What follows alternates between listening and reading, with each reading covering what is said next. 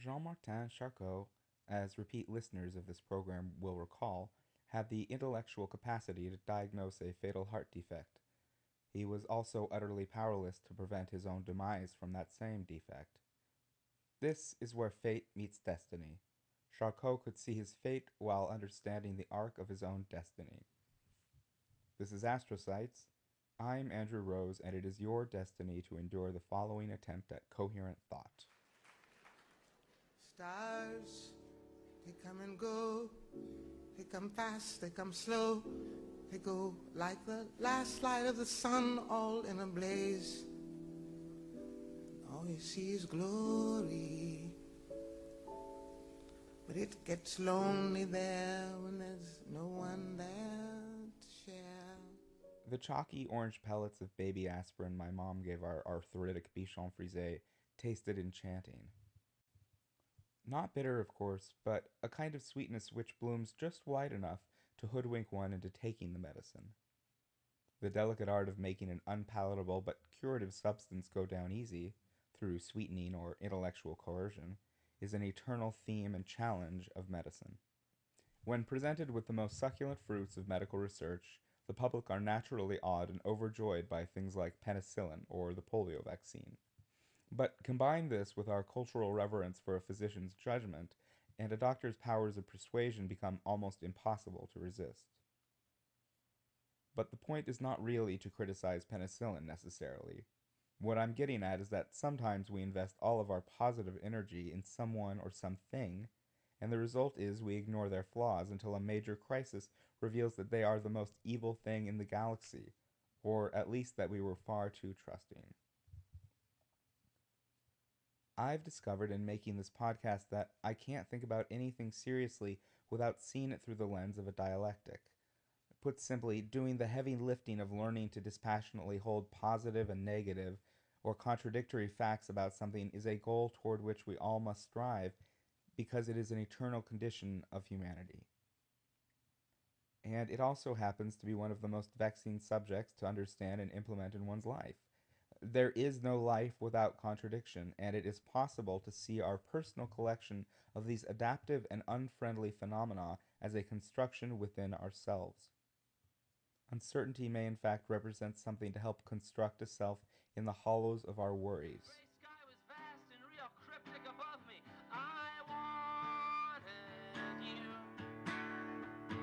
Love me like you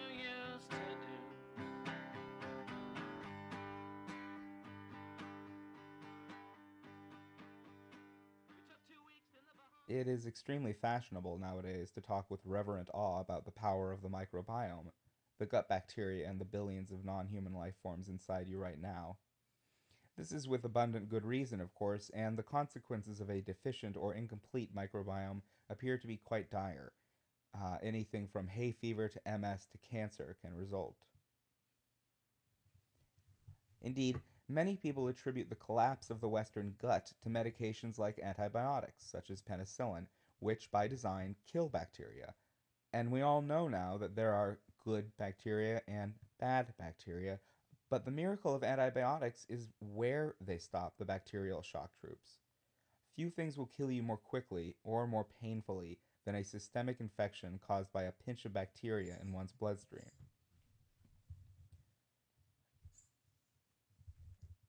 In the fond recollection of medical breakthroughs, one rarely hears about the test subjects who died along the road to glory.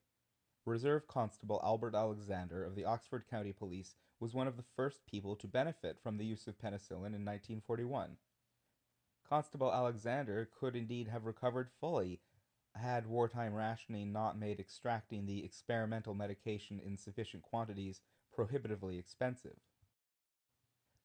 The part of this story that really chills me is that Constable Alexander's infection wasn't the result of a compound fracture in an open sewer or a gangrenous stump patiently attended by dense clouds of flies. Constable Alexander, uh, while perhaps literally stopping to smell the roses, suffered a violent attack from one of the enticing flower's unforgivingly poetic thorns. This ordinary man died in very short order because he dared to get within striking distance of a plant cultivated solely to delight the senses.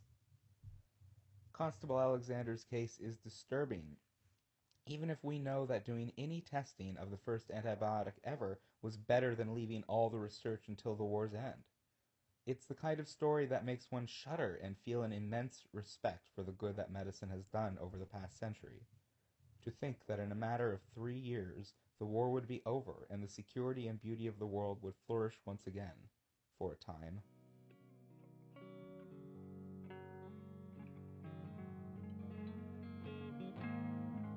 Losing a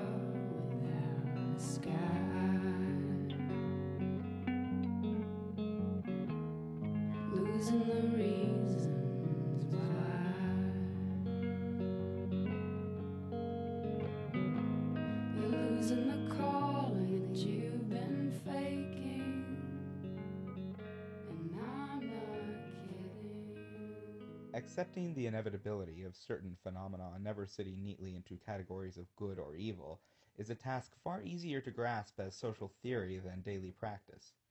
The toxic psychological defense of splitting, most often seen among people with borderline personality disorder, involves applying the rigid dogma of categorizing things by pure valor or pure vitriol to all people who are unlucky enough to interact with with the severely personality disordered person. Everyone's been guilty of putting someone up on a glistening pedestal and blindly ignoring their human faults. But true splitting behavior overwhelms and rapidly corrodes relationships as surely as flooding our collective corpus with limitless doses of antibiotics weakens the body. Delimiting certain individuals, for example one's doctor, as being the patient's perfect eternal ally colludes with a fantasy where the nurses, for example, are villains, constantly undermining the patient and trying to harm them. It is a reactionary state for the borderline patient, and it's the same kind of state, really, that allowed medical science to gleefully subscribe to the postmodern inflationary of more is more pharmaceuticals. These two seemingly intellectually impenetrable problems both demonstrate the fundamental human yearning for security and secure attachments. Despite the pharmagoliath's insatiable demand for lucre as ransom for one's health, the demand and distribution of most drugs is ultimately controlled by people who have no direct financial stake in their purchase. That is to say, our demand for medical intervention has grown exponentially with the rebranding of medical practice as extremely safe and effective. This yearning for a perfect solution to a danger to one's life or quality of life is perfectly natural, but one must ultimately come to accept the complexities of excitedly ingesting the newest thing. We make exactly the same critical errors when evaluating other people's behavior. As children, we want nothing more than that our most critical role models, our parents of course, be perfect exemplars of a good and righteous existence and learning that they are human beings like all of us is a depressing developmental milestone. Coming to terms with the frustrating paradoxes of choice within our modern world requires that we reorient our counterproductive and malicious thinking patterns. This is an incredibly difficult task, and all but the most pious and dedicated of Trappist hermits will struggle with it until their dying day.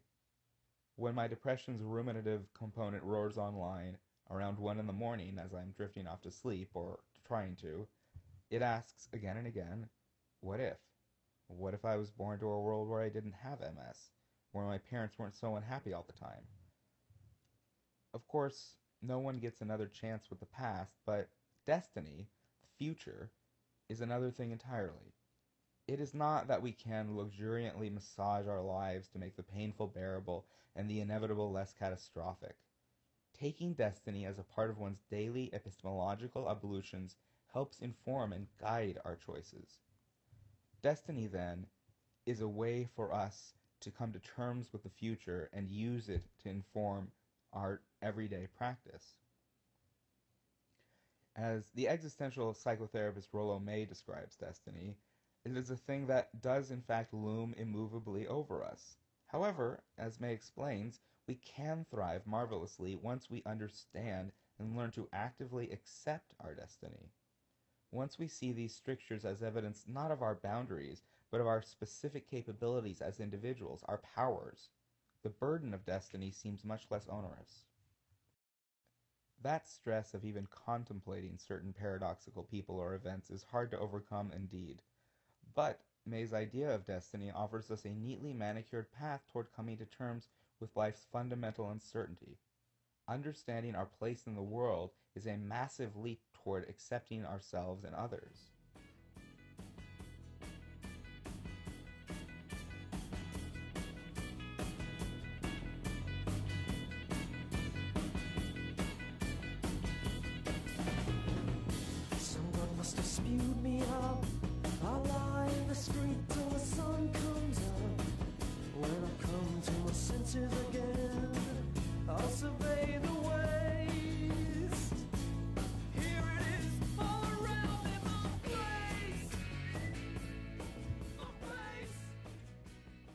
I'm recording this at a particularly intense point of inflection for my own struggle with accepting the multitudes of all people. This podcast has been much more about depression because my own melancholy trances and terrifying manic peaks are violently pillaging through my plans to liberate myself. The sarlacc pit into which I've been casually bumped roils as the monster's bowels squeeze tighter and suffocate me. And so, getting better is obviously the first goal. If it were as simple as taking a different pill, I would gladly do so. But psychiatry is among the most primitive of the medical specialties, and there are no guarantees. Well, thank you for listening to Astrocytes. Uh, I'm Andrew Rose, and I'm going to be in New York in August, so prepare for that. Uh, the work I'm trying to do here, as it's become clear, is coalescing around a productive comprehension of my own emotional paroxysms, granular and immense, as the foundation for figuring out what makes MS so oceanic in its breadth and weight. That is to say, I can't understand any of this shit by roiling it around in my head, and talking it through is a good way to do it. So email us at astrocytespod at gmail.com with story ideas or people to interview or just to reach out. And you can also follow us on SoundCloud and iTunes, so I hope you do.